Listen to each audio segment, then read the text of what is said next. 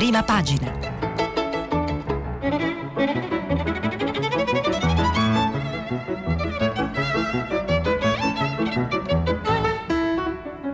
Questa settimana i giornali sono letti e commentati da Paolo Lambruschi, inviato del quotidiano Avvenire. Per intervenire telefonate al numero verde 800 050 333. Sms e WhatsApp anche vocali al numero 335 5634 296. E buongiorno da Paolo Lambruschi, cominciamo la nostra rassegna stampa, ci sono oggi diversi temi affrontati dai quotidiani, cominciamo con la Repubblica che titola su i volontari del vaccino, decine di medici si offrono per accelerare la somministrazione ma vengono respinti e poi i ritardi anche da Pfizer nelle consegne, questo è un tema che poi viene affrontato e approfondito su eh, altre testate, intanto l'Unione Europea dice Repubblica è pronta ad approvare il vaccino di AstraZeneca, intanto salgono anche contagi e decessi e la Merkel eh, proclama il lockdown fino al 31 di gennaio, eh, nel catenaccio del titolo c'è la scuola, poi tutti divisi sulla scuola, otto regioni non riaprono lunedì, eh, poi c'è una, una, un richiamo alla politica, venti di crisi, parla Massimo D'Alema, un errore cacciare Conte. Veniamo a questo tema dei, dei vaccini che è nel primo piano di Repubblica, nelle prime pagine, l'Italia accelera, le consegne però eh, rallentano e Arcuri nell'articolo firmato da Paolo Brera, eh, che è il commissario, dice il piano decolla, siamo a quasi 250.000 dosi somministrate, oltre la metà della prima fornitura, ma in molte regioni il secondo lotto di fiale Pfizer è arrivato solo in parte e ne mancano 100.000, quindi eh, si è cominciato nelle, in alcune regioni a, a, vaccinare molto lentamente e adesso non arrivano le dosi e c'è un'intervista a Ricciardi, Walter Ricciardi che è il consulente del ministro alla salute, oltre che ordinario di igiene e medicina preventiva alla Cattolica che per l'Italia ha seguito le trattative per i vaccini, interviste di Michele Bocci, il titolo Così è impossibile arrivare in fondo, per alzare il ritmo usiamo anche i palasport, gli domanda Bocci, le vaccinazioni sono partite a un ritmo blando, si parla di un obiettivo di 65.000 vaccini al giorno, non sono pochi?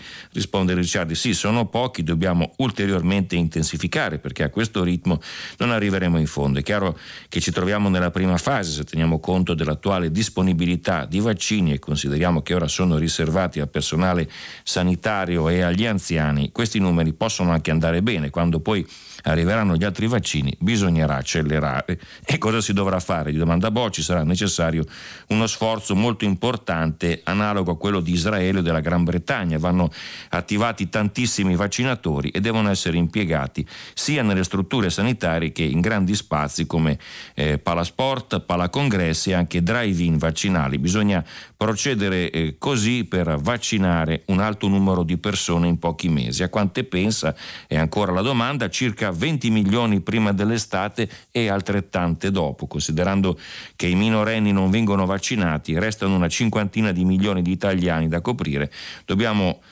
rapidamente fare l'iniezione a una parte importante di questa popolazione. E a proposito dei vaccinatori, c'è questo argomento dei volontari che sono stati respinti, l'articolo è di Maurizio eh, Crosetti, la riserva d'oro dei medici volontari ma non ci vogliono, questo è il titolo, pensionati o in servizio fanno eh, pro, fronte alla mancanza di vaccinatori ma ci siamo sentiti dire no grazie. La dottoressa Maria Foschini, scrive Crosetti, ci è rimasta malissimo, si è registrata al portale dove il commissario Arcuri sta cercando 3.000 medici e 12.000 operatori sanitari per somministrare i vaccini anti-Covid, ha compilato con diligenza tutte le sezioni, ha preso atto tra le altre cose della necessità di un curriculum vitae sul modello europeo, ha pigiato il tasto enter e si è vista rispondere grazie no. Così ha scritto una lettera aperta a Domenico Arcurio, chiesto come è possibile che non si accettino volontari in una simile emergenza con la macchina a rilento e milioni di italiani da vaccinare due volte nei prossimi mesi. Ho 43 anni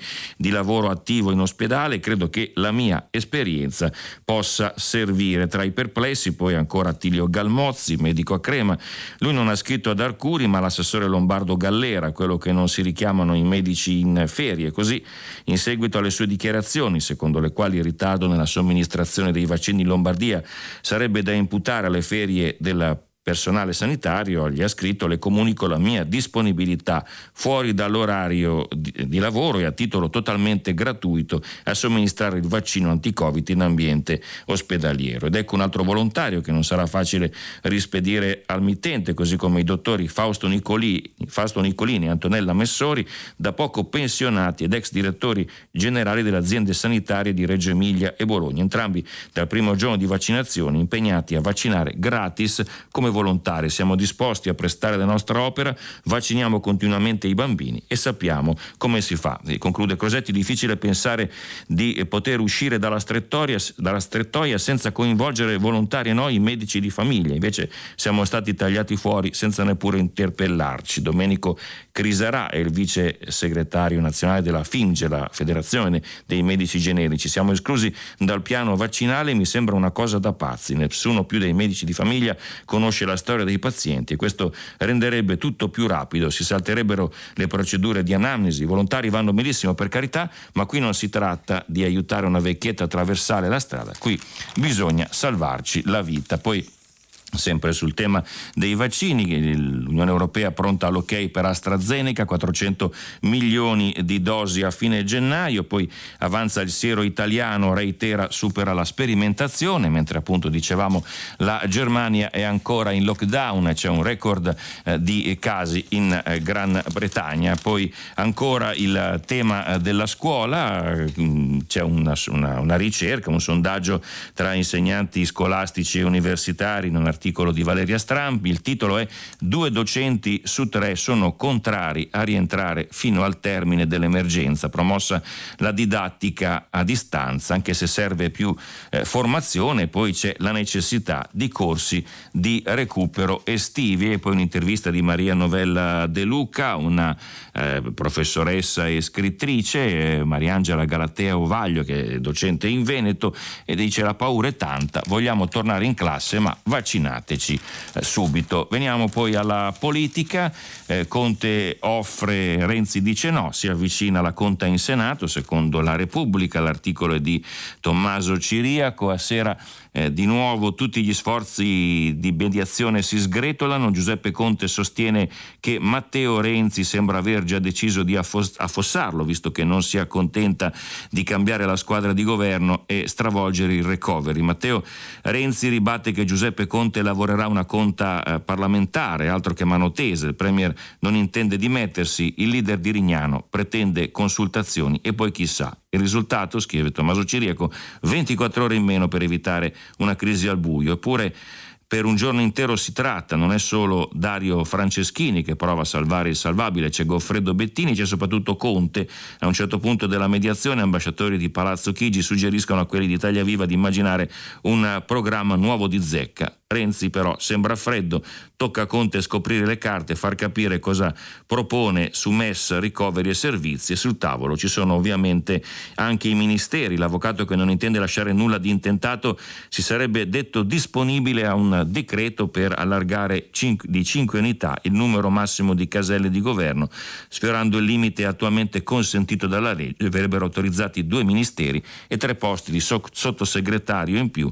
Di questi un ministro e due sottosegretari si aggiungerebbero all'attuale dotazione di Italia Viva, ma anche in questo caso Renzi avrebbe rifiutato. E poi appunto da conto la Repubblica della lite notturna nel Consiglio dei Ministri sulla scuola, Azzolina non sei la scuola, gli ha detto quelli de, del Partito Democratico e lei ha risposto voi Dem ci prendete in giro, ma appunto sulla crisi eh, politica c'è poi il, una, un colloquio, non una vera e propria intervista di Stefano Cappellini con eh, Massimo eh, D'Alema, il titolo è Non si manda via l'uomo più popolare del paese per volere del più impopolare e il riferimento insomma è a Matteo Renzi. Veniamo ad altri argomenti che ci sono eh, sulla, sulla Repubblica, eh, riguardo ancora il tema dei migranti, c'è un eh, reportage da Lipa in Bosnia tra i dan- miserabili di Lipa perché l'Europa ci lascia morire così e lo firma Brunella Giovara dal campo in Bosnia distrutto da un incendio, mille migranti cercano di sopravvivere al gelo, chi passa la frontiera eh, torna con le braccia rotte, la rotta barcanica, scrive Brunella Giovara, percorso di guerra che parte almeno dall'India e anche più in là, approda in questo fango elastico e tenace e fino a due giorni fa c'era anche la neve. E con il fuoco dell'incendio che ha distrutto ogni cosa siamo arrivati alla parola fine, i bosniaci hanno tirato sulla Tendopoli ad aprile per controllare l'emergenza Covid tra i migranti, Pecca- peccato che nessuno di questi abbia una mascherina sulla faccia, poi se ne trova una nera e molta sporca, la mettono a turno per riguardo all'ospite straniera, raccontano i viaggi epici dal Pakistan e dal Nepal a piedi. Il viaggio verso l'Europa attraverso Croazia, Slovenia e Italia qui si chiama The Game, ma non c'è niente da divertirsi, dice a Brunella Giovara Saidullah, 20 anni e conciatori, ho pagato 1400 euro, ma solo perché alcuni pezzi li faccio a piedi, è un viaggio garantito, paghi la cifra e ci provi again and again finché non arrivi a Trieste, una parola che qui suona magica, come Udine, Udine in quei 1400 euro non è compreso il prezzo del kit di sopravvivenza.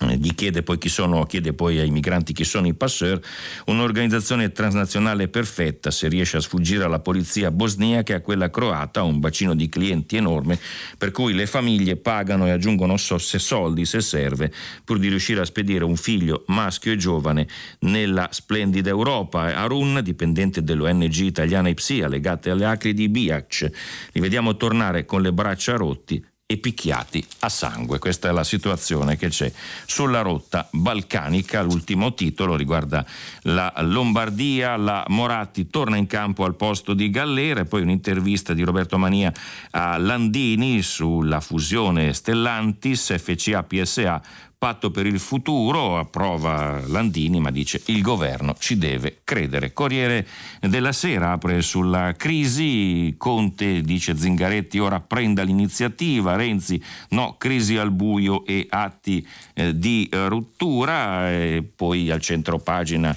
la scuola, rinvio tra le tensioni, eh, caso Gallera, svolta in Lombardia, Letizia Moratti è, candidata a guidare sanità sanità. C'è un'intervista, ieri abbiamo letto le interviste ai governatori che hanno prorogato, poi c'è oggi invece sul Corriere l'intervista a Eugenio Giani, quello della Toscana, le regioni non sono tutte uguali, il titolo La Toscana era pronta, governo in confusione, gli domanda Marco Gasperetti, Gianni risponde non credo, è stata una sorpresa questo sì, ma capisco la situazione, non tutte le regioni sono uguali, la Toscana ha poco più di 300 nuovi positivi al giorno ed era pronta ad aprire tutte le scuole giovedì. Il governo ha rinviato all'11 gennaio il ritorno degli studenti delle superiori in presenza e ci adeguiamo. Nessuna opposizione?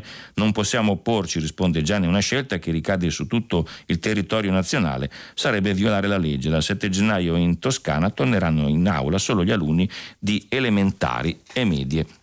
E poi una intervista al dirigente scolastico Giovanni Cogliandro, che vive a Roma ed è dirigente del comprensivo Mozart del liceo Plauto, che dice noi presidi rischiamo l'esaurimento, la data è stata letta sui giornali. Un'intervista poi di Margherita De Bacca sul tema dei vaccini al presidente dell'Agenzia Italiana del Farmaco Giorgio Palù e anche qui fa previsioni sui vaccini. Per metà giugno 15 milioni di persone saranno immunizzate, chieste forniture in più. È il titolo auspichiamo di avere almeno entro giugno 25-30 milioni di dosi dalle due aziende i cui vaccini sono già disponibili e contiamo di poter ottenere forniture addizionali oltre quelle prenotate, dice Palui questa intervista a Margherita De Bac. Per quel periodo avremo comunque immunizzato circa 15 milioni di italiani, mettendo in sicurezza le persone più a rischio e i luoghi nevralgici, ospedali e eh, strutture per anziani. Domanda poi Margherita De Bacca, cominciamo dallo scenario peggiore, che succede se i vaccini di AstraZeneca tardano oltre le previsioni? Entro giugno, risponde, dovremmo comunque aver assicurato la, proie- la protezione dal virus a 15 milioni di persone tra operatori sanitari, ospiti delle residenze per anziani e popolazione sopra gli 80 anni. Significa aver messo in sicurezza i più a rischio e averli difese dalle conseguenze letali del Covid-19 che riguardino i pazienti più più fragili per età e presenza di patologie croniche. croniche. L'epidemia però non verrebbe fermata, commenta De Bacche. Lui risponde verrebbe contenuta. È vero, il virus continuerebbe a circolare nelle altre categorie di soggetti, soprattutto più giovani, meno esposti alle conseguenze gravi della malattia. Una certezza l'abbiamo. I vaccini finora autorizzati sono molto efficaci, oltre che sicuri. Quindi eh, 15 milioni è il, la, probabilmente il, il, minimo che si aspetta di raggiungere a giugno. Quasi raddoppiati i morti, intanto ieri, è il bilancio del Corriere della Sera, sono 649, poi la politica, dicevamo che apriva il giornale, lo stallo tra Conte e Renzi, anche qui dice il rimpasto per ora non basta, poi il, l'articolo di Alessandro Trocino sulla consueta girandola di nomi per trovare un'uscita, ieri giravano quelli di Orlando vice premier e poi tre ministri a Italia Viva, poi c'è il colloquio con eh, Maria Teresa Meli di eh, Zingaretti, il leader del PD, che dice Nicola Zingaretti non vuole attardarsi nelle polemiche, tantomeno entrare nelle beghe sulle poltrone da assegnare o da togliere, evita i gossip e si tiene ben lontano dalle indiscrezioni fatte filtrare ad arte. E saremo giudicati dal modo, dice, in cui riusciremo a domare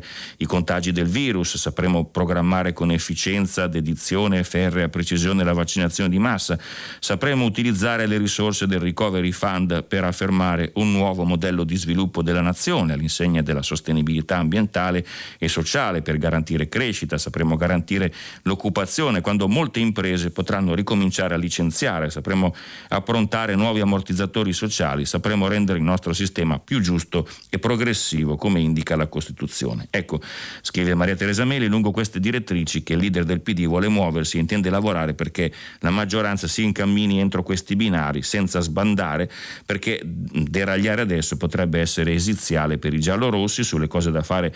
Siamo pronti un'immediata immediato confronto di merito con tutti i partiti della maggioranza, chiediamo ci siano le condizioni per un compromesso alto che faccia fare un passo avanti a tutti, attorno a Conte per l'interesse nazionale, ma il confronto auspicato da Zingaretti diventa ogni giorno più difficile. Il leader di Italia Viva, Matteo Renzi, non sembra affatto voler fare retromarcia, anzi, e nei palazzi della politica le voci di un governo di unità nazionale hanno preso a rincorrersi nuovamente con un certo vigore. In questo confronto, osserva Zingaretti, occorre essere sinceri e propositivi. Il PD respinge ogni tentativo di esasperare differenze e divisioni per aprire la strada a avventure cambi di maggioranza o confuse soluzioni da, con, da, condividere con la destra. Ma è qui, secondo Zingaretti, deve entrare in gioco Conte, questo è il ruolo che deve avere il Premier, che deve assumere, secondo Zingaretti, l'iniziativa per propiziare questo confronto franco e promuoverlo il prima possibile.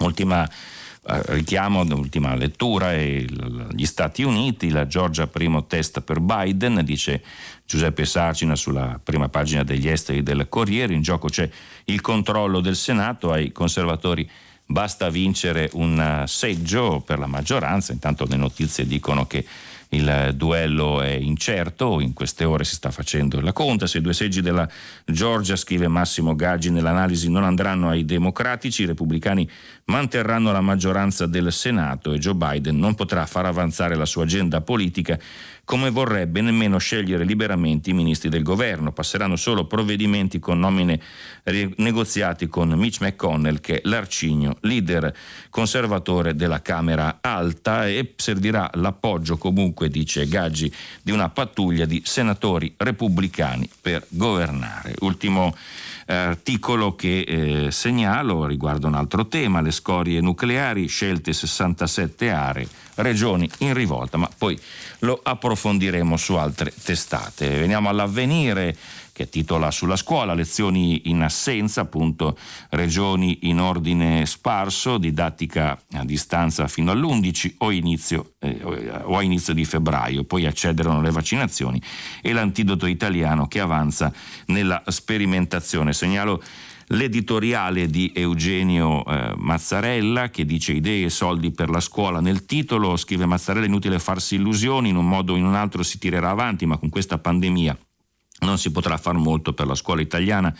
Difficoltà, rinvii e confusioni di queste ore ne sono la conferma, alla fine conteremo per i nostri ragazzi e le nostre ragazze due anni di povertà ed- educativa e per tanti buoni e buoni insegnanti due anni di fatica misconosciuta. Serve perciò ragionare, programmare, decidere e agire perché questo non si ripeta, avendo ben chiaro che questa crisi pandemica è l'ultima e la più grave di una serie ormai nutrita che tutti gli studi dell'OMS ci dicono che eventi di questo tipo saranno purtroppo una ricorrenza del futuro su, del futuro su un pianeta che abbiamo dissennatamente sconvolto nei suoi equilibri ecologici. E saggezza eh, vorrebbe, alla luce anche della necessità, dice Mazzarella, di ripensare l'intero sistema paese con l'ausilio del grande piano di investimenti europeo chiamato Next Generation EU, che si lavorasse perché un simile scenario di povertà educativa non abbia a ripetersi. Eh, c'è da riorientare la scuola italiana, e cosa che si può fare se ci lasciamo ammanestare dalle difficoltà che stiamo vivendo. I problemi che saltano agli occhi, dice Mazzarella, sono due tenuta della logistica e del sistema dei trasporti riferiti alla scuola. Sul primo punto bisogna ripensare l'edilizia scolastica in funzione del distanziamento antipandemico, serve cioè che ci siano classi non superiori a 15 studenti e con spazi adeguati, dunque un piano quinquennale di edilizia scolastica che tenga conto delle curve demografiche potrebbe essere allestito. Sul secondo punto si dovrebbe il più possibile far coincidere, e questo vale soprattutto per le grandi città, la platea scolastica con strutture di prossimità, dando la possibilità agli studenti di recarsi a piedi a scuola in tempi contenuti e di avere a disposizione, in caso di necessità, trasporti dedicati, car sharing e bus riservati, valorizzando reti e mezzi pubblici e privati. Vanno insomma create le, le condizioni per districare all'occorrenza la mobilità scolastica dalla mobilità generale. Poi per quanto riguarda i vaccini segnalo un articolo di Matteo Fraschini Coffi che riguarda uh, l'Africa, il grido di aiuto dei virologi africani, non dovete eh, lasciarci senza vaccini, la lotta contro il tempo continua, scrive Matteo Fraschini. Coffi, sebbene l'Africa sia il continente con uno dei più bassi livelli di contagi al mondo, le autorità locali rimangono vigili, recentemente sono state imposte restrizioni in vari stati a causa della nuova impennata della pandemia, dall'inizio della pandemia l'Africa ha registrato 2,7 milioni milioni di casi e 64 mila morti. Dei 54 stati, il Sudafrica è quello con la situazione più grave e con poco più di un milione di contagi e oltre 30 mila decessi. Proprio nella cosiddetta eh, nazione arcobaleno, ricorda Coffi, le autorità hanno cominciato a gestire la nuova variante inglese del coronavirus. Una cosa è certa, dice ancora, le informazioni sul vaccino devono essere condivise. Gran parte delle autorità e delle agenzie umanitarie sul continente nero stanno spingendo affinché i laboratori africani, come quelli in Senegal e Sudafrica possano produrre da soli i vaccini, facilitandone la distribuzione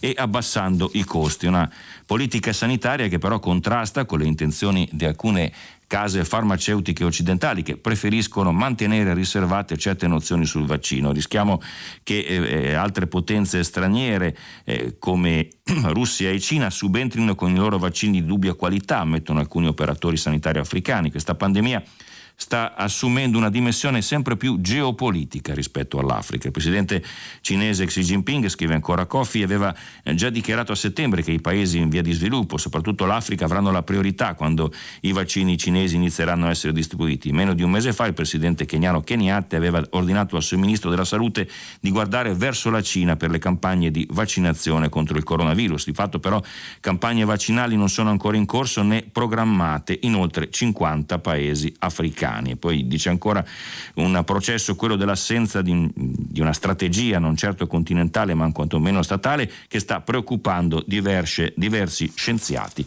della comunità internazionale. Quindi l'Africa che rischia di essere dimenticato oppure scenario di contese geopolitiche anche per quanto riguarda i vaccini. Poi lo spazio che avvenire dà alla questione delle scorie radioattive, eh, 67 siti possibili mh, mm, per lo stoccaggio, ma è già rivolta. Un'intervista poi all'ex eh, a Gianni, che era l'ex eh, comandante della sicurezza vaticana, che ora si, eh, si occupa di volontariato, è diventato presidente della Eni Foundation, resto a servizio della persona e sempre legato alla Chiesa. Questa è l'intervista di Gianni Cardinale. Volevo poi ricordare ancora una volta, ieri c'è stata una telefonata che ha ricordato la scomparsa eh, di Franco Loi, c'è un bell'articolo nelle pagine di cultura, nel Seviro di Mauro Raimondi, grande conoscitore di Milano e dei suoi protagonisti, il mio Loi poeta generoso e puro come un bambino e dice era,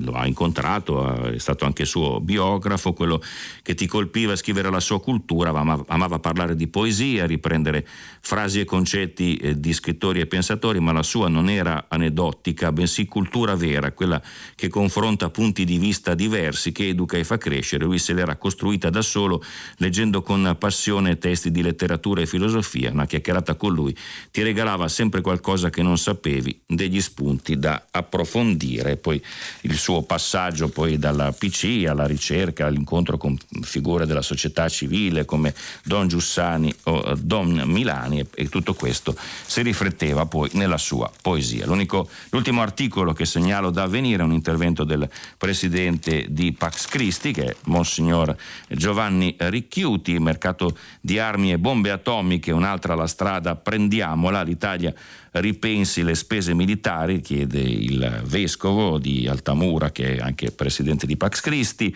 caccia F-35 in testa e poi firmi il trattato antinucleare. Veniamo alla stampa, caos vaccini, consegne in ritardo, Pfizer 100.000 dosi in meno, funziona il farmaco italiano Reitera, sarà pronto entro eh, l'estate e volevo approfondire appunto questo argomento sulla stampa che dedica la pagina 2 di primo piano a questo vaccino italiano.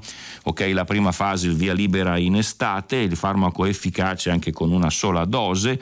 Oggi l'esame intanto dell'EMA su Moderna, nelle ultime 24 ore 649 i morti c'è poi un reportage di Grazia Longo nella eh, palazzina dove alle porte di Roma, la sede di Reitera Castella Romano dove si lavora giorno e notte senza sosta, l'impresa a tempo record della squadra femminile, la passione ha pagato, 110 persone scrive Grazia Longo tra ricercatori, biologi, genetisti, magazzinieri e personale amministrativo lavorano giorno e notte, 7 giorni su 7 alla Reitera SRL in una palazzina di tre piani a Castella Romano, 24 km eh, a sud della capitale, l'unico centro completamente made in Italy per lo screening e la realizzazione del vaccino contro il coronavirus. Se tutto procederà come è avvenuto finora senza intoppi, il vaccino completerà la sperimentazione in estate. La fase 1, cioè quella della sperimentazione su un primo campione di 100 volontari, appena terminata con successo, sta per essere avviata la fase 2 e a seguire quella finale, la 3, con il coinvolgimento di migliaia di volontari per testare il farmaco. Il prezzo oscillerà tra i 6 e gli 8 euro e non è detto che occorra una seconda dose di richiamo. Per ora si è rivelata sufficiente all'immunizzazione la monodose, ma stanno ancora proseguendo gli studi. Tra le altre convenienze di questo farmaco, scrive Grazia Longo, interamente scoperto e prodotto in Italia, sperimentato all'Istituto Nazionale per le Malattie Infettive Spallanzani di Roma, c'è inoltre la comodità della sua conservazione in un frigorifero normale e invece che nel freezer il carattere nazionale di Reitera è peraltro presente anche tra il personale, quasi tutto italiano, inoltre 25% ha ampliato la propria specializzazione con un dottorato di ricerca, il 70% ha una laurea magistrale e poi è una squadra quasi tutta al femminile. Poi la consegna ritardata di Pfizer, sempre il primo piano anche eh, sulla stampa. Volevo segnalare un articolo che eh, riguarda gli Stati Uniti, non caricate chi ha poche chance di vivere, questo è l'ordine che è stato dato a Los Angeles dalle uh, ambulanze, le ambulanze decidano chi trasportare in, in ospedale e c'è il commento di Elena Stancanelli, l'insostenibile scelta tra chi deve vivere o morire, mi spiace non lo vogliamo, cosa diranno gli infermieri di Los Angeles al malato, ai parenti, rimettendo in moto l'ambulanza, e andandosene, come glielo spiegheranno? Se dopo qualche tentativo non riuscite a rianimare qualcuno, queste sono le disposizioni che hanno ricevuto da Vieri. Dovete lasciarlo lì e andarvene perché negli ospedali non c'è più posto. Diranno proprio così, si domanda Stancanelli, useranno una scusa, diranno che torneranno, che c'è un'altra emergenza, che stiano tranquilli, lasceranno lì il malato, i parenti in attesa di un'altra ambulanza che non arriverà mai? Causa Covid le terapie intensive in America, come in molte altre parti del mondo, sono piene e allora bisogna scegliere chi salvare, chi dare una possibilità e a Los Angeles hanno deciso che la selezione va fatta all'origine prima ancora delle file di ambulanze davanti agli ospedali, prima ancora che siano i medici a dover stabilire chi merita l'unico casco per l'ossigeno ancora disponibile. Un uomo e una donna il cui lavoro consiste nel portare i malati in ospedale devono prendersi la responsabilità di non farlo, non perché il malato può cavarsela rimanendo a casa, ma perché non può farlo e quindi ha davvero eh, bisogno. Come possiamo tollerare, dice ancora, che ci siano persone davanti a questo che negano l'esistenza del Covid e che rifiutano la possibilità del vaccino? Eppure lo facciamo, discutiamo dell'obbligatorietà, ci distraiamo continuamente, facciamo cene a festa. Ancora in molte città italiane dice fare un tampone di una complessità bizantina. Non siamo riusciti in un anno di tempo a costruire una rete che lo imprigioni, ma neanche a raccontarlo in maniera da imporre comportamenti comportamenti responsabili. C'è poi Mario Tozzi che commenta la eh, notizia sul nucleare, la mappa dei siti e la lite eterna eh, sulla nucleare, scrive nel suo attacco l'Italia si è finalmente desta e ha pubblicato largamente fuori tempo la mappa dei possibili siti per la custodia delle scorie nucleari autoctone, immediatamente foriera di polemiche o eh, scarica barile. Scusate, è il titolo che apre il manifesto, lo approfondiamo qui, scorie maledette. Il governo dà il via libera alla mappa delle aree potenzialmente idonee per il deposito nazionale dei rifiuti nucleari, secondo la Sogin sono 67 distribuite in 7 regioni. La decisione finale è una lotteria, nessuno vuole le scorie, la rivolta degli enti locali. Cioè, sono due pagine che il manifesto eh, dedica appunto a, questa, a, questo piano e c'è interessante l'intervista a Giampiero Godio di Lega Ambiente che è una, un una storico promotore del referendum che abolì il nucleare nell'87 e che eh, commenta così in questa intervista che gli viene fatta da Mauro Ravarino come valuta la pubblicazione della mappa dei siti, finalmente è arrivata, è giunta anche dopo una nostra diffida ai ministeri dell'ambiente e dello sviluppo eh, economico, che era attesa da ben cinque anni, non veniva dato nulla osta, non decidere significava decidere di mantenere come deposito nazionale del materiale radioattivo gli inidonei siti attuali, un fatto positivo è appunto che non compaiono nella lista Saluggia e Trino Vercellese che attualmente custodiscono l'80% del materiale radioattivo eh, italiano, compreso il, il più pericoloso, il, finalmente si è compreso, dice ancora Godio di Lega Ambiente, quello che denunciamo da decenni,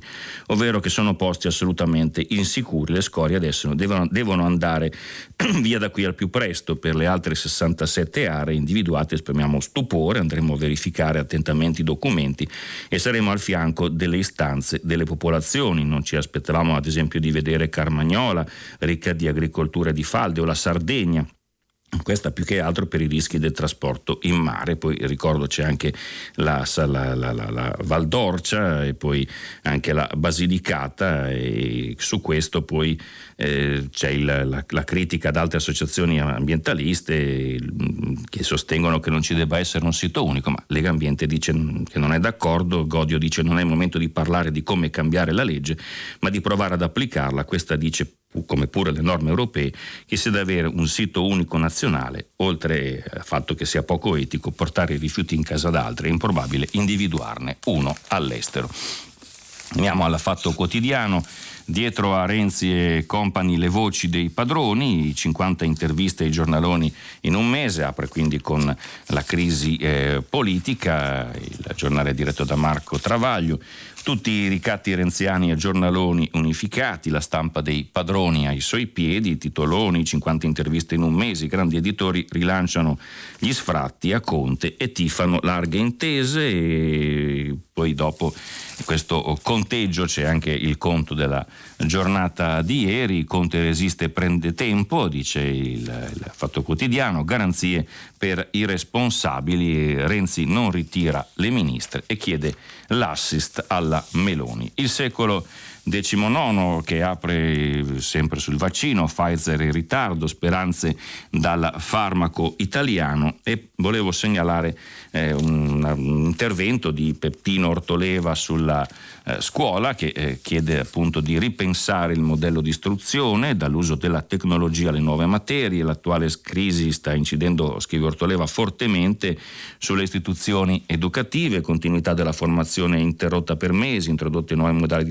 modalità, di insegnamento sotto la spinta dell'emergenza e spesso senza valutarne bene i metodi, tutto in un paese che per la spesa in questo campo è ai livelli più bassi in Europa e dice appunto di eh, utilizzare la didattica a distanza. Bene, un'espressione che molti pronunciano come fosse una parolaccia, comunque un rimedio eh, deciso per disperazione, eppure in questo paese esiste un numero smisurato di università tele- telematiche dove l'errore è probabilmente da tutte le due parti perché la didattica in assenza pone diversi problemi e non andrebbe equiparata a quella in presenza, ma neppure è come eh, tanti sembrano pensare, solo fuffa può essere uno strumento educativo importante se saputo usare. Altra segnalazione dalla, dalla, dal secolo XIX, un'inchiesta che viene fatta da Niccolò Zancanna nel paese di Fossano dove è stato diramato un nuovo regolamento di polizia municipale, il sindaco leghista dice giocare a pallone è vietato sopra gli otto anni, ecco la città dei no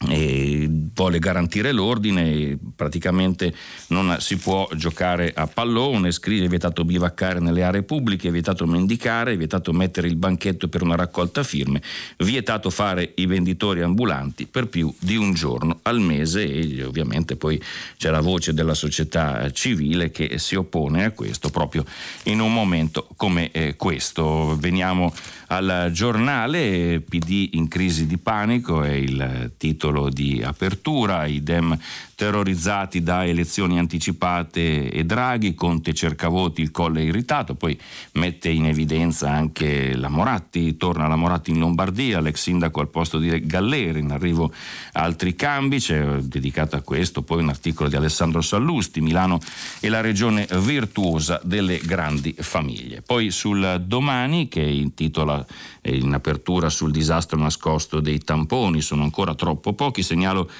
un articolo di eh, Giorgia Serughetti sul debito e i fondi europei che riguardano i giovani, il modo migliore per adempiere alle obbligazioni morali che abbiamo eh, verso le prossime generazioni, pensiamo sia tenere sotto controllo eh, la spesa e imporre vincoli di bilancio. Non è affatto detto però che questa sia la risposta giusta. Potremmo infatti stabilire che per assicurare un futuro ai nostri nipoti sia altrettanto e forse più importante migliorare la condizione di chi vive nel presente, inclusi i nostri figli, e che questo imponga di di tenere insieme le preoccupazioni di, di giustizia intergenerazionale con quelle di giustizia intragenerazionale, cioè con le questioni redistributive che hanno a oggetto la riduzione delle disuguaglianze tra i gruppi sociali. Non si tratta di spendere poco, dice eh, Serughetti, ma di spendere eh, bene per investire per la crescita senza la dovuta attenzione alle sperequazioni di reddito e di ricchezza può infatti produrre una crescita ingiusta, mentre ridurre o vincolare la spesa pubblica eh, a supposto vantaggio delle generazioni a venire può finire per aggravare le diseguaglianze. E veniamo alla Sole 24 Ore che eh, parla appunto del futuro della spesa, recovery, così cambia il piano 4.0, questo è il titolo che apre il, il giornale, il quotidiano, richiesta dell'Unione Europea di rivedere gli incentivi, più digitale, meno beni tradizionali, gli aiuti saranno retroattivi, validi per gli investimenti dal 16 di novembre. Poi c'è una lettera di Silvio Berlusconi che è tornato a essere molto attivo anche con lettere ai quotidiani in questi giorni. Fisco, giustizia e burocrazia sono le riforme che propone per i fondi dell'Unione Europea. C'è poi la cartina con le scorie eh, nucleari, la cartina italiana, individuate 67 aree e 12 sono prioritarie. Questo il sole 24 ore di oggi. Veniamo al giorno, la babele dei divieti e dei permessi, è il titolo che apre il quotidiano, la lotteria dei colori spiazza gli italiani. Nessuno sa cosa si può fare e cosa no e intanto i, riscop- i ristori coprono solo il 20% delle perdite. E c'è un editoriale del direttore Michele Brambilla, la zona nera di un governo indeciso a tutto, scrive Brambilla, provate a chiedere ai vostri familiari, parenti o amici o anche al primo che passa per la strada se hanno capito che cosa potranno fare e che cosa non potranno fare nei prossimi giorni. Non ne troverete uno che abbia le idee chiare e non certo perché non ci si prenda la briga di informarsi, anzi ciascuno di noi è attaccato ai giornali, ai siti, alle tv, alle radio. Le informazioni non mancano, al contrario sovrabbondano, quello che manca è la chiarezza perché i primi a non avere le idee chiare sono quelli che dovrebbero decidere per noi. Le informazioni con quelle brambilla che arrivano dal governo sono molte, confusionarie, contraddittorie e spesso cervellotiche. E poi eh, al centro pagina il vaccino reitera con la, la foto dell'amministratrice delegata che è una donna, Antonella Folgori, ci salverà il genio italiano. Il foglio apre con la crisi, perlomeno dà molto spazio, un'agenda tosta per il Visconte Cesare, scrive il direttore Claudio Cerasa, la strada per un governo che voglia fare il bene dell'Italia e non solo campare è chiara, riforma fiscale della giustizia delle istituzioni e una forte iniezione di Leopolda per eliminare le scorie Rousseau, oppure, dice Cerasa, basta affidarsi all'Europa. E poi sempre per la, la politica, la crisi si avvia vita, Conte e la sfida a Renzi, ora anche Grillo lo spronano, del PD ai responsabili e poi viene segnalato Colau che aveva fatto il primo piano in primavera per appunto ripartire, Conte è scomparso, lo sfogo del capo della task force, il recovery, non c'è stato un follow up rispetto al nostro eh, piano, poi un articolo di economia che eh, riguarda invece eh, la Cina. La Cina molto bene, tra le 100 migliori aziende del 2020, 36 sono eh, cinesi, dice il foglio, e 30 americani in, per giunta in settori tradinanti e scrive la Cina è l'unico grande paese che cresce nel bel mezzo della mega recessione mondiale nel terzo trimestre del 2020 il prodotto lordo ha fatto registrare un più 4,9% mentre gli altri sono tutti in calo. Veniamo al Messaggero, stato d'emergenza fino a luglio, questo è il titolo che apre il quotidiano romano, in arrivo la proroga di sei mesi dei poteri speciali dell'esecutivo, spostamenti di PCM il 15, nuovo RT, mezza Italia sarà rossa o arancione e il Lazio rischia. Poi il commento di Alessandro Campi, il buonsenso dimenticato in nome dell'ideologia, si riferisce a questa crisi e alla pandemia, poi il piano scorie nucleari, il governo indica 22 depositi a Viterbo, poi libero, gli italiani non sanno più che fare, è l'ora della ribellione, secondo il quotidiano diretto da Pietro Senaldi, il governo cambia misure contro il virus tutti i giorni, ormai capire cosa è lecito è impossibile, siamo nelle mani di una banda di incapaci, questa è l'apertura, non esiste un piano vaccini, Arcuri scarica tutto sulle regioni, però Pietro Senaldi poi in un articolo eh, dice sorpresa, stavolta Renzi ha ragione nello scontro con il Presidente del eh, Consiglio. Poi lo spazio al ritorno in politica di Letizia Moratti, la Moratti torna in pista, assessore alla sanità. Veniamo alla verità.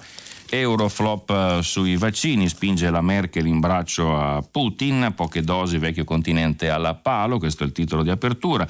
La retorica eh, europeista non salva le vite, così la Germania segue l'esempio di Israele, prima tratta con Pfizer da sola, poi si accorda con la Russia per avviare una produzione eh, comune. Noi invece aspettiamo Bruxelles, poi Maurizio Belpietro nel suo editoriale, nel suo commento sulla scuola è una farsa, Mattarella metta fine allo strazio, poi ancora gli spostamenti, la, la gabbia a colori ha fallito, la peggiorano. Veniamo a Milano Finanza, Recovery Fund già a rischio, avvisa il quotidiano dei mercati finanziari, a Roma si perde tempo sul Conte Ter, ma Bruxelles attende punto per punto le novità. In Italia i 209 miliardi legati al cambio di assetto di giustizia e pubblica amministrazione, altrimenti sarà stop. Intanto il governo aggiunge 3 miliardi al piano per la rete unica e intanto è richieste boom per i eh, BTP, per quanto riguarda i risparmiatori. L'altro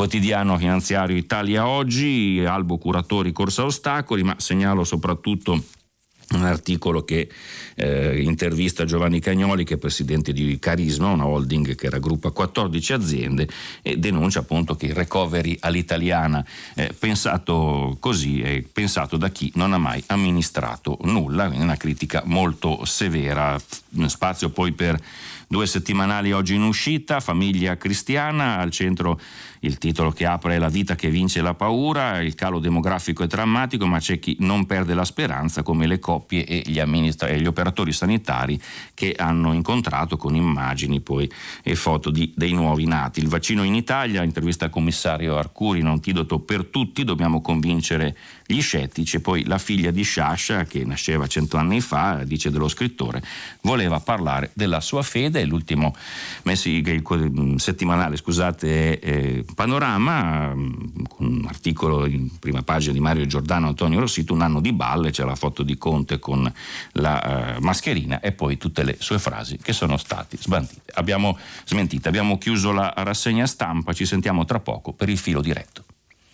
Bene, siamo di nuovo insieme mentre vi ricordo che stiamo pubblicando i vostri messaggi sul sito di Radio 3.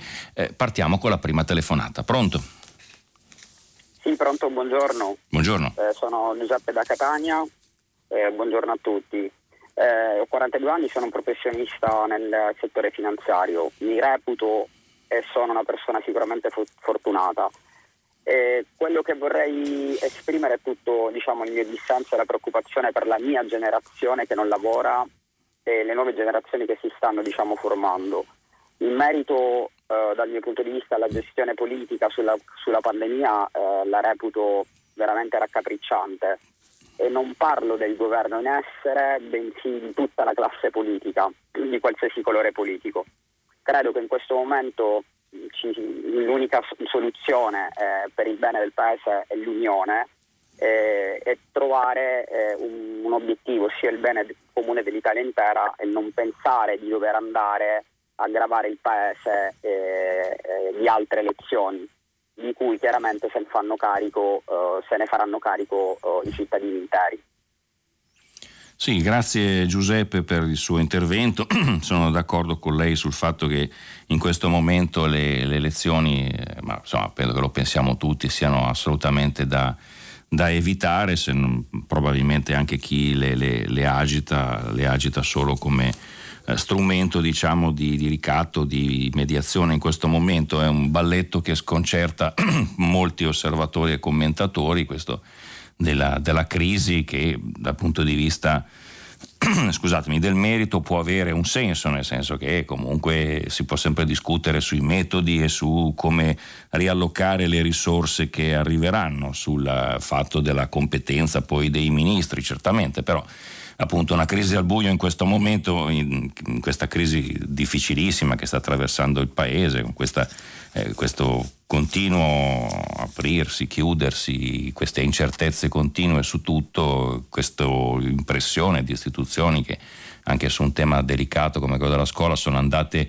in ordine sparso e non certo verso quello dell'Unione non fa che, che sconcertare, per cui certamente il suo richiamo lo, lo vedo come quello del presidente Mattarella, finora non molto ascoltato purtroppo per Capodanno, che questo è il tempo dei costruttori, non dei rottamatori o di quelli che vogliono dividere, ci sarà poi il tempo di tirare le somme e andare ovviamente poi a votare a scadenza naturale, facendo il bilancio anche di come è stata eh, gestita questa, questa emergenza, evidentemente, di come è ripartito o non partito il paese. C'è poi tutto il tema della gestione dei vaccini, che come abbiamo visto oggi è il tema probabilmente predominante anche nell'attenzione dell'opinione pubblica o perlomeno sulle pagine dei giornali. Quindi altro che unità, in questo momento serve unità di intenti e, e, ciascuno poi faccia il suo mestiere bene, l'opposizione faccia bene il suo mestiere, il governo faccia bene il suo mestiere, ma appunto questo appartiene un po' al momento al libro dei sogni, vediamo che sviluppi ci saranno entro la fine della settimana.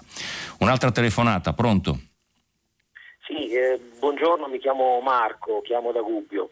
Io volevo eh, puntualizzare una cosa che mh, mm, riemerge ogni tanto ciclicamente, anche pochi giorni fa, un paio di giorni fa, una persona lamentava il fatto che eh, in questo momento così difficile per tutti, eh, disabili e persone che hanno comunque un handicap soffrono in maniera eh, in maniera feroce. Ma questo non è, secondo me non è vero perché io ho visto che qui nel mio comune, io risiedo a Gubbio ma sono milanese, eh, ho visto che eh, l'amministrazione comunale si è attivata e eh, di fronte alla chiusura di alcuni servizi per eh, diversi mesi ha eh, amplificato, ampliato l'offerta di assistenza domiciliare, eh, affidandola a, al mondo della cooperazione sociale che in questi territori per fortuna ha sempre lavorato piuttosto bene. Quindi eh, dipende secondo me da, da, da, territorio a territorio, generalizzare così e dire che tutti in questo momento soffriamo, non sono le persone che hanno un handicap o, o una disabilità. Io stesso che parlo sono in cassa integrazione con 1150 euro, quindi eh, non, è, non, è, un godimento ecco, questa situazione. E un'ultima cosa, eh, che è quasi un paradosso, una persona che, che ha un grosso ritardo mentale eh, sta nel suo mondo e non si rende conto dei drammi delle persone. Quindi paradossalmente lui continua nel suo mondo che nessuno invidia per carità del ritardo mentale, eh, però non avverte minimamente il dramma che tutti noi stiamo vivendo e, e di cui non si vede la fine. Ecco, questo io volevo, eh, volevo puntualizzare. Sì, Marco, il, il, il, io ieri ho dato conto dell'articolo del collega Antonio Maria Mira sul ritardo, non tanto eh, non del problema della, della, dimenticanza dell'assistenza domiciliare di queste persone, ce ne sono stati comunque tanti durante anche il, il lockdown di problemi per le persone disabili, era proprio la mancanza eh, della la dimenticanza dei, dei, dei disabili nel, nel, piano vaccini, cioè non sono stati considerati tra le persone più vulnerabili, quindi quelle che vanno vaccinate per prime, esattamente come possono essere eh, gli anziani, come possono essere eh, le persone che lavorano a, a, con, con, gli anziani e gli operatori sanitari, proprio perché sono persone che hanno bisogno di assistenza, molto spesso stanno anche loro in, uh, sono accompagnati, in, hanno diversi problemi, ci sono problemi con persone con disabilità mentale ma anche con disabilità fisica, quindi è un mondo estremamente vario. E, e si racchiude nella cornice eh, più ampia della, della, vulnerabilità e quindi ci si domanda perché questa categoria di persone vulnerabili è stata dimenticata visto che nel piano vaccini si dà appunto la precedenza a quelle che sono cat- considerate categorie vulnerabili, perlomeno quelle che sono state considerate vulnerabili a seguito de- dell'esperienza maturata con questa pandemia e con le persone che lavorano con loro. Quindi era questo il punto. Poi che le risposte alla, ai problemi dei disabili siano state a macchia di leopardo in Italia, certamente.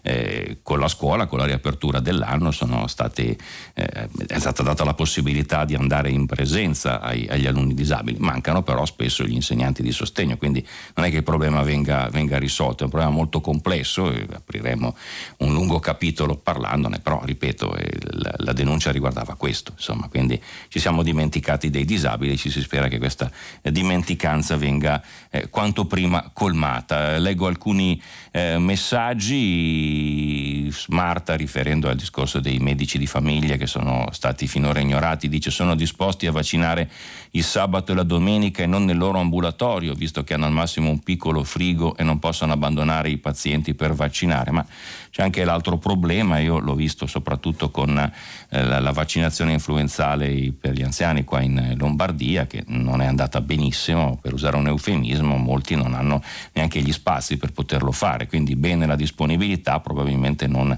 non vanno utilizzati, cioè vanno trovati poi i luoghi dai comuni adatti eh, per fare queste vaccinazioni, quindi torniamo al discorso dell'unità anche in questo eh, senso se ogni istituzione pensa solo ad andare per conto proprio e a farsi pubblicità, eh, magari andando contro l'amministrazione di grado superiore di colore politico diverso, non se ne esce. Poi Marillis che dice secondo me stamattina la prima notizia da dare era quella del vaccino italiano dell'ospedale Spallanzani di Roma, beh l'abbiamo data però siamo ancora alla, prima fase, sicuramente è una grande speranza, eh, dice richiede entusiasmo, euforia e gratitudine, ma sicuramente è una notizia importante, adesso vediamo poi come, come va a finire, poi al momento buono, sicuramente l'aspetto positivo è che sta in, un frigorifero che è una dose sola e non in un freezer, quindi sembra molto più maneggevole maneggevole rispetto a quello che abbiamo tra le mani adesso. Però anche qui stiamo a vedere il momento adesso dell'annuncio, poi quando arriverà a giugno sicuramente saremo tutti più eh, felici. Sentiamo un'altra telefonata, pronto? Pronto? Buongiorno. Buongiorno, sono un imprenditore tessile abbigliamento. Eh, come, volevo... si chiama? come si chiama? Angelo, Angelo. Sì. Sì, e niente, praticamente volevo solo uh, dire che voi nel aiuti mi scusi, ma la sua voce va e viene, deve ripetere eh, perché... ho, ho, detto, noi abbiamo avuto pochissimi aiuti, il sì. 10% a differenza del fatturato del, di aprile di 2019, praticamente che noi il grosso del lavoro lo facciamo febbraio e marzo e poi siamo dovuti stare sei mesi chiusi e lo Stato a noi non ci ha dato nessun aiuto. Noi dipendiamo anche dal, dai ristoranti perché comunque noi eh, producendo abbigliamento facciamo cerimonie e tutto, eh, i nostri dipendenti sono tutelati e a noi praticamente lo Stato non ci ha dato nulla, anzi con eh, la garanzia del 90% ci ha messo di nuovo sotto le banche. Solo questa era la mia chiamata che volevo fare, praticamente del nostro settore, della nostra categoria non se ne parla mai e volevo fare questa testimonianza. Tant'è vero, ieri noi in azienda siamo potuti stare aperti con i negozi chiusi visto che facciamo in grosso e non dettaglio. Bene, la ringrazio, raccolgo la sua segnalazione sulla, sulle difficoltà che sta incontrando il settore del tessile con la chiusura dei negozi. Adesso avremo due giorni di riapertura, ma mi rendo conto anche che per la, la categoria queste riaperture spot eh, siano, siano, insomma, non siano il massimo, ecco, siano penalizzanti, però è anche vero che in questo momento il, i problemi sono, sono molto più, più, forti, quindi deve intervenire la politica per dare i ristori. Non, non conosco la vostra situazione nello specifico, mi limito appunto a raccogliere la sua segnalazione. Un'altra telefonata, pronto? Pronto, buongiorno, mi chiamo Linda e telefono da Padova. Sì. Eh, sono un medico e mh, mm, sia nella precedente pandemia che in questa ho dato la mia disponibilità prima per far parte delle USCA, che erano le unità di assistenza domiciliare per i pazienti Covid, e adesso per le vaccinazioni. Le dirò che eh, nessuno mi ha mai risposto, o meglio, mi è stato risposto che grazie, se avremo bisogno la contatteremo. Non sono mai stata contattata.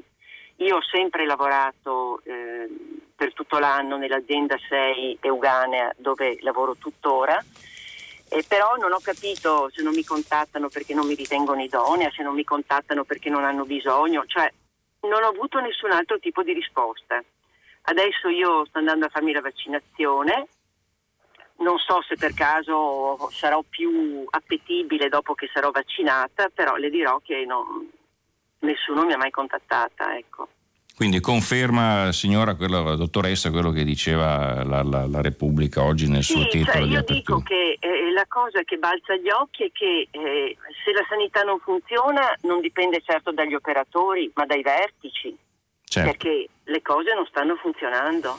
Bene, grazie per la sua conferma. Mm, ribadisco appunto che eh, quello che c'era scritto anche nel pezzo, lei diceva come, come faccio a farmi contattare, eh, se vuole fare un altro tentativo c'è questo, questo sito che riguarda appunto la, la, la possibilità di, di segnalare la propria la propria disponibilità, la, lo, lo, ritrovo, poi glielo, glielo dico durante la, la trasmissione, in, eh, perché non riesco a trovarlo al volo nell'articolo, però eh, questo magari può farlo per mettersi a, a disposizione. Ecco, ecco, personalevaccini.invitalia.it, questo lo, lo dico se ci sono altre persone che desiderano mettersi a disposizione, però appunto la procedura che viene descritta nella, nell'articolo è piuttosto macchinosa e poi alla fine appunto viene, viene respinta, magari ad altri altri va meglio, ma insomma è una sollecitazione interessante di cui bisogna tenere conto, soprattutto più che in, uh, in, questa prima fase dove si spera i medici siano rientrati dalle ferie, intanto che poi l'assessore alla sanità in Lombardia che, la, che, ha detto questa frase infelice è cambiato, però appunto c'è una grande disponibilità da tenere presente e appunto visto che si farà fatica a reperire il personale bisogna considerare questa, questa riserva di persone esperte che hanno lavorato fino, fino a ieri e che sono pronti a rimettersi a disposizione della sanità per condurre questa che sarà una grande campagna campagna, perché appunto i numeri che vengono dati sono enormi e al momento sembra una grande impresa e onestamente i piani che vengono descritti al momento non sono ancora molto chiari. Torno sulla, dai vostri messaggi sulla vicenda della didattica a distanza, è un'ottima risorsa, scrive un ascoltatore però anonimo, in una situazione di emergenza. La didattica in presenza in questa situazione non è comunque normalità ed è pericolosa perché tanta cieca ostinazione. Io non sono d'accordo su quello che, che lei dice, sul fatto che non sia normalità. E, eh, concordo con quello che diceva eh, sia l'avvenire eh, stamattina con, con, editoriale sia il professor Ortoleva sul secolo XIX sul fatto che eh, certamente non si tornerà alla normalità tanto in fretta e che magari bisogna cogliere l'occasione per ripensarla, vista che c'è la didattica a distanza, perché se è solo una lezione fatta uguale a come è fatta in presenza, insomma diventa alla fine un po' magari lunga, difficile e ci sono poi problemi relativi alle verifiche, chi ha figli sa benissimo che cosa succede, quanti inconvenienti sono, sono capitati anche nel rapporto con gli insegnanti. E poi si possono utilizzare diversi strumenti, possono essere canali digitali televisivi, possono essere esperti che possono essere invitati con maggiore facilità senza farli venire in classe, ma solo con un collegamento. Quindi sicuramente questi ausili anche sono utilizzabili e vanno pensati, quindi se si dovesse continuare ancora eh, tutte le novità sono bene accette, le buone pratiche vanno presentate, però il ritorno alla normalità, la socialità per i giovani, insomma va bene tutto, ma credo che sia un dato il rapporto rapporto personale, soprattutto a quell'età che è insopprimibile. Lo è per gli adulti, come vediamo quando ci viene dato il via libera. Insomma, ricordiamoci eh, di quello che sono i giovani. Adesso va bene la situazione pericolosa, speriamo che passi, cerchiamo di eh, stare tutti nelle regole, giovani compresi, però appunto i giovani sono tali e io ritengo che anche in questo il nostro paese se ne dimentica un po' troppo spesso dei giovani. La prossima telefonata, pronto? Eh, pronto, buongiorno, mi chiamo Gianni, chiamo da Roma. Senta, io volevo proporle questo problema. Dunque, parliamo di disparità che c'è fra, a volte fra l'inquilino e il locatario riguardo in caso di sfratti esecutivi e quant'altro. Poniamo il caso, se, se ascolta, no? un inquilino moroso fino al febbraio del 2020 di circa 6.000 euro, l'inquilino moroso. Se si decide di iniziare a fare lo sfratto per morosità, il mese successivo, cioè sarebbe marzo del 2020, eh, c'è il problema del Covid. Causa Covid tutti gli sfratti esecutivi vengono bloccati, naturalmente è giusto. Però ora sono stati prolungati fino al giugno del 2021. Mi risulta che l'inquilino in questo caso viene aiutato, non so, con bonus affitti, cassa integrazione e quant'altro, ma al proprietario, al che cosa gli viene? Cioè, lui in, questi, in questo frattempo, in 15 mesi, come fa ad andare avanti? Per esempio, io sono un, un, un pensionato di 75 anni, ho mia moglie a carico e mio figlio disoccupato a carico. Mancandomi questo piccolo reddito derivante dall'affitto, per così lungo tempo, io non, non credo, cioè non, non, si può andare avanti, cioè tante, tante persone stanno nel mio stesso eh, situazione, cioè, intendo dire non, non, perché uno è proprietario di un appartamento mh, mm, è ricco o quant'altro, questi sono problemi veramente urgenti, almeno dal mio punto di vista, che vanno affrontati. Io mh, mm, mi creda, non so dove sbattere la testa, ecco pertanto mi rivolgo a lei e dice un po' cosa ne pensa. Grazie all'ascolto per radio. Sì, sì, eh, raccolgo il suo, il suo, lamento giustamente perché è una, una categoria quella delle, dei proprietari di casa che va considerata, non sono tutti immobiliari o grandi immobiliari i proprietari di casa, certamente è anche un investimento che viene fatto dal, dal ceto medio. Mi pare che ci fossero delle, adesso io su queste cose non sono ferrato e mi prometto di, di documentarmi appena chiusa la trasmissione, ma avevo visto che c'erano proposte per chi abbassava il canone eh, d'affitto, mm, di sconti, di, di, di rimborsi da parte della, della manovra che, in, che è in discussione, che è stata votata, quindi lì sicuramente qualcosa avviene. C'è stato sicuramente questa proroga degli sfatti, c'è il problema della, eh, che viene posto della, degli incapienti, quindi della morosità incolpevole e con degli aiuti a queste persone, però appunto se lei ha persone anche disoccupate in famiglia avrete ricevuto anche aiuti da quella parte. Comunque,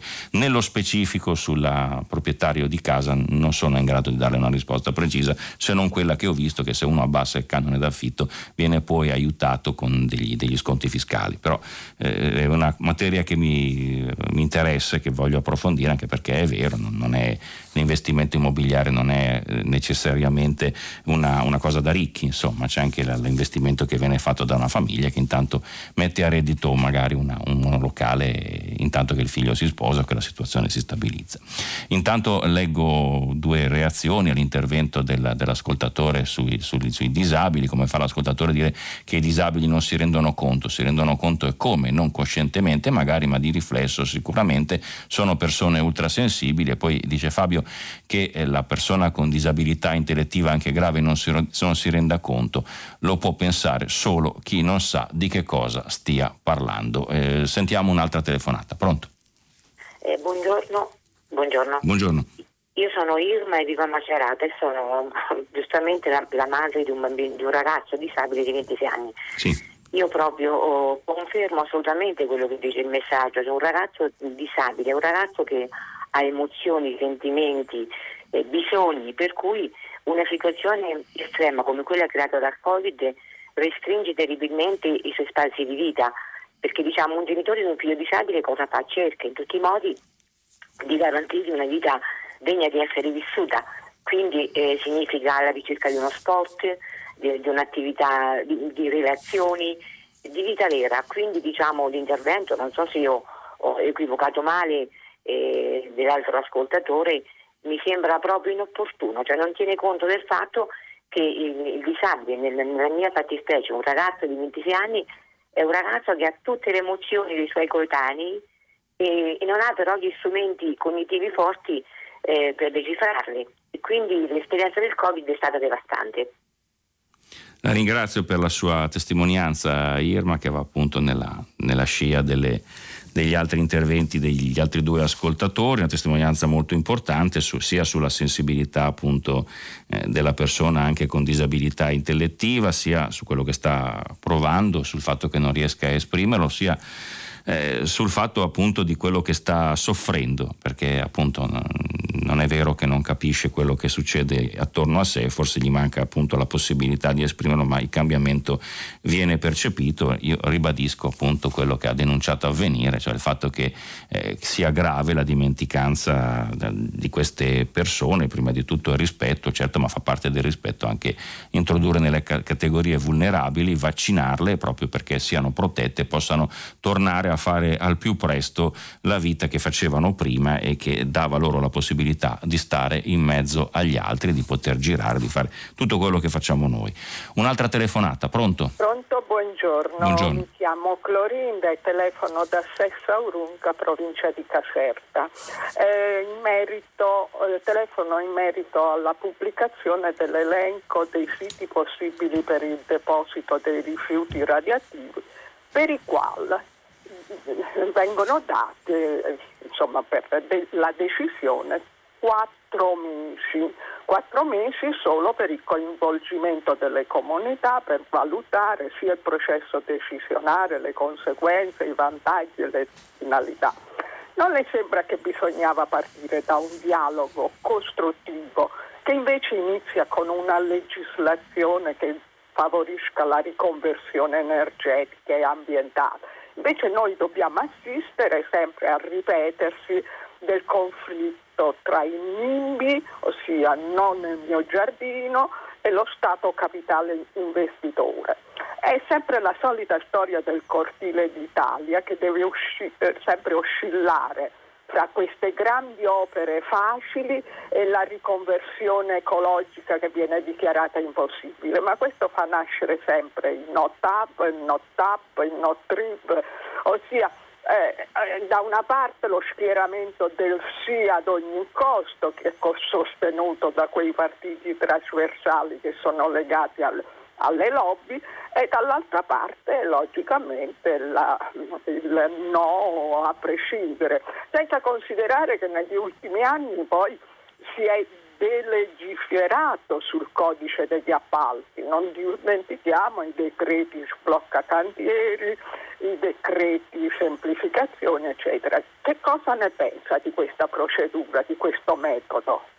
Guardi, mi rifaccio a quell'intervista che ho letto sul manifesto di questo storico ambientalista che diceva meno male che eh, finalmente è uscito questo elenco perché eh, dove stavano adesso i rifiuti è un posto insicuro e pericoloso, quindi bene che ci sia questo elenco. Sulla modalità con cui sono stati scelti apriamo una, una, una, una discussione lunghissima perché insomma evidentemente sono, in Italia ci sono tantissime bellezze che vanno tutelate, sono, non si può da una parte portare avanti una politica di valorizzazione dei nostri beni ambientali e culturali perché diventino una ricchezza, dall'altra metterci vicino una, una, un deposito di scorie nucleari. È chiaro che la cosa non va bene.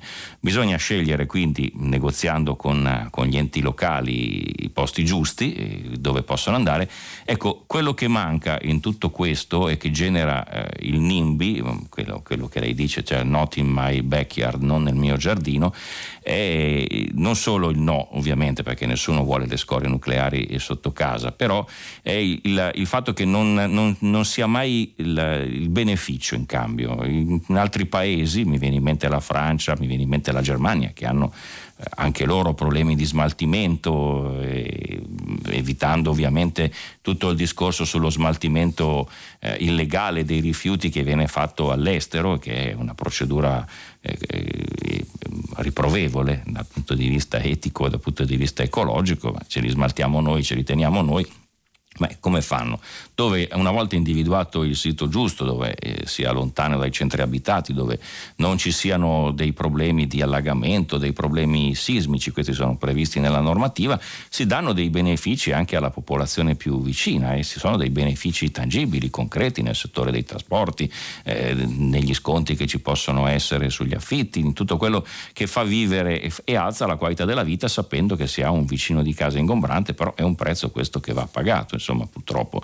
E quindi la, la collettività riceve qualcosa, la collettività, la collettività restituisce. Però questo purtroppo che è un principio basilare, può sembrare banale, però non, non passa ancora, no? c'è sempre questa, questo dover pubblicare sito, l'elenco dei siti a mezzanotte, dopo che sono, andava pubblicato a novembre, c'è stato il ricorso, ha dovuto Lega Ambiente fare un'intimazione. Insomma, eh, questo fa, fa, discutere al di là della procedura in sé di mediazione, anche il fatto di voler nascondere il problema e di tirarlo fuori in modo che la gente non se ne accorga perché si ha paura della reazione, perché non si sa poi come, come gestirlo. Il problema c'è, va gestito e va gestito in termini di costi e benefici. Dal punto di vista razionale non vedo altre soluzioni, onestamente. Poi è chiaro che ci sarà sempre chi si oppone, però a quel punto le comunità devono anche potersi esprimere, certo, ma insomma bisogna poi cercare di convincere nella maniera eh, eh, più dire, democratica possibile che c'è un bene comune superiore a quello che è il bene del proprio giardino.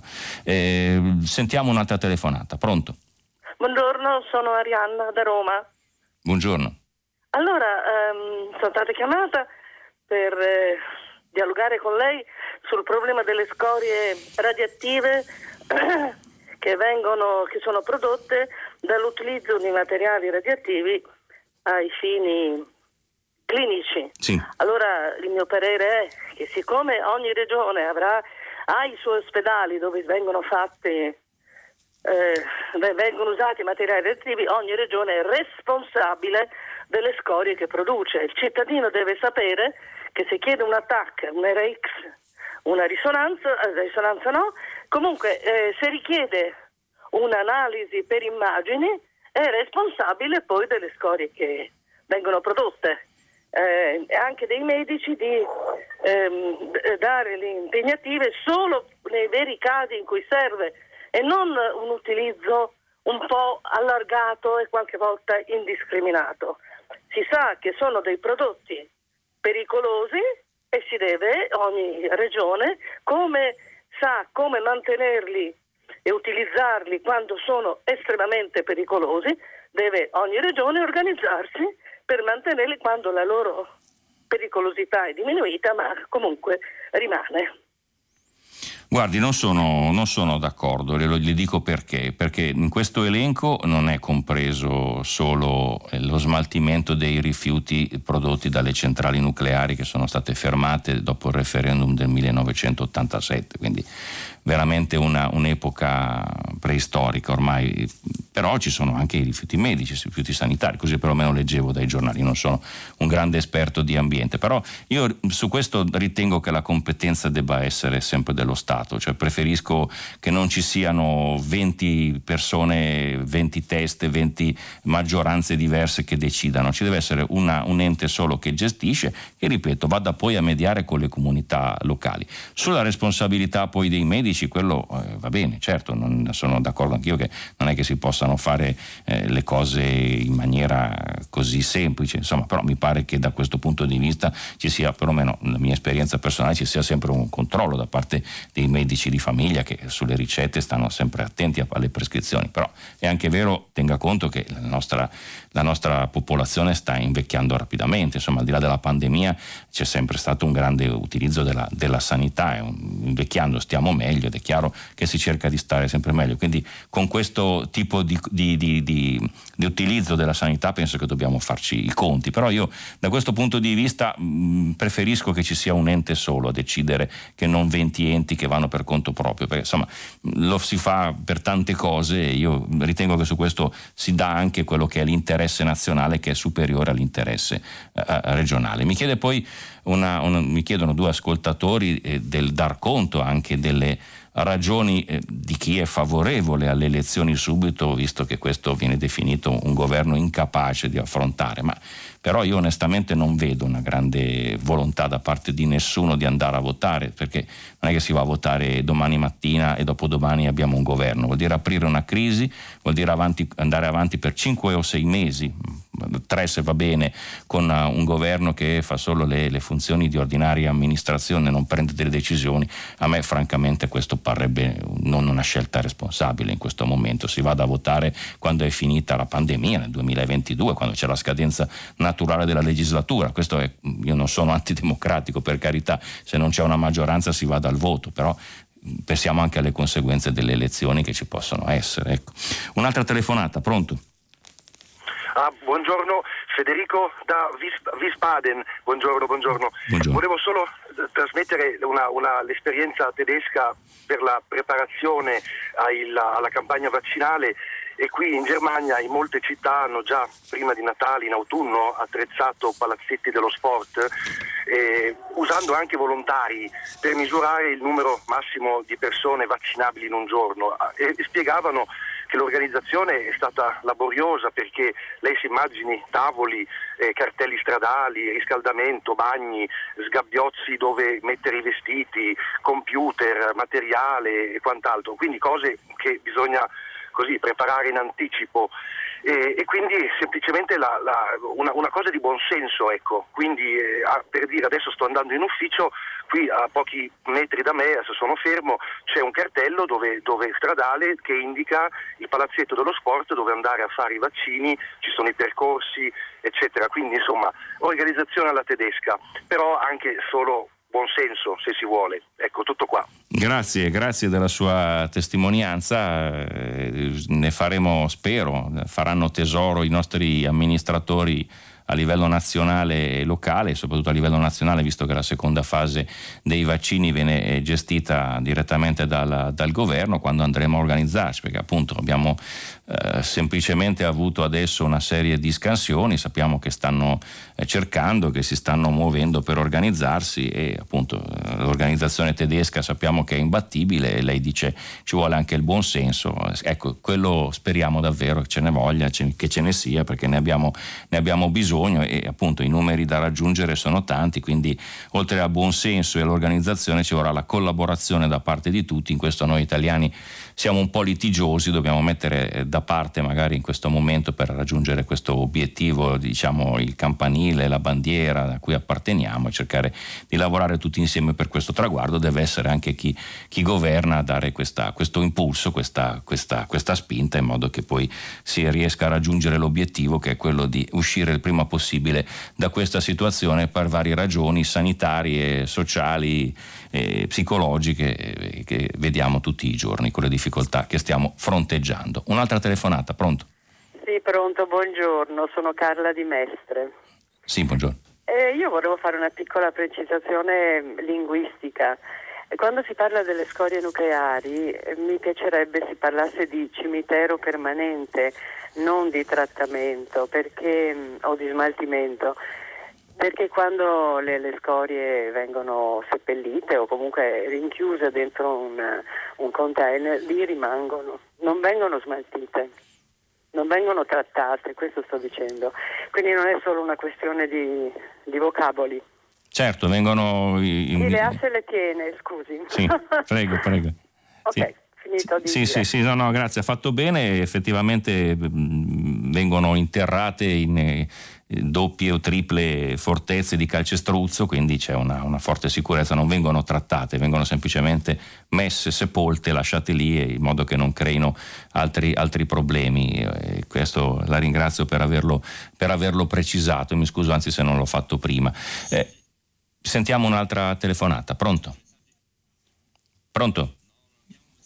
Vado con altri messaggi. Mi chiedo, eh, dice Mirella da Bologna, come mai non c'è sulle prime pagine una discussione sulla destinazione prevista dal governo per i fondi della recovery. Come è composto questo piano di rilancio? Non si sente un afflato di visione generale che delusione. Dunque, più che non c'è spazio sulle, sulle, prime pagine del giornale, non c'è ancora definitivo, nel senso che è in continuo aggiornamento. Oggi appunto abbiamo dato conto della, della diversa destinazione, per esempio dei cambi, così il Sole 24 ore eh, diceva cambia il piano 4.0, quindi ci sono incentivi per il digitale, poi sono aumentati gli incentivi che sono andati alla, alla sanità. C'è grosso dibattito sui giovani giovani, i giovani che dicono siamo stati dimenticati non solo come scuola ma anche con tutto quello che può favorire la nostra occupazione. Quindi è un momento questo di eh, forte trattativa e quindi da questo punto di vista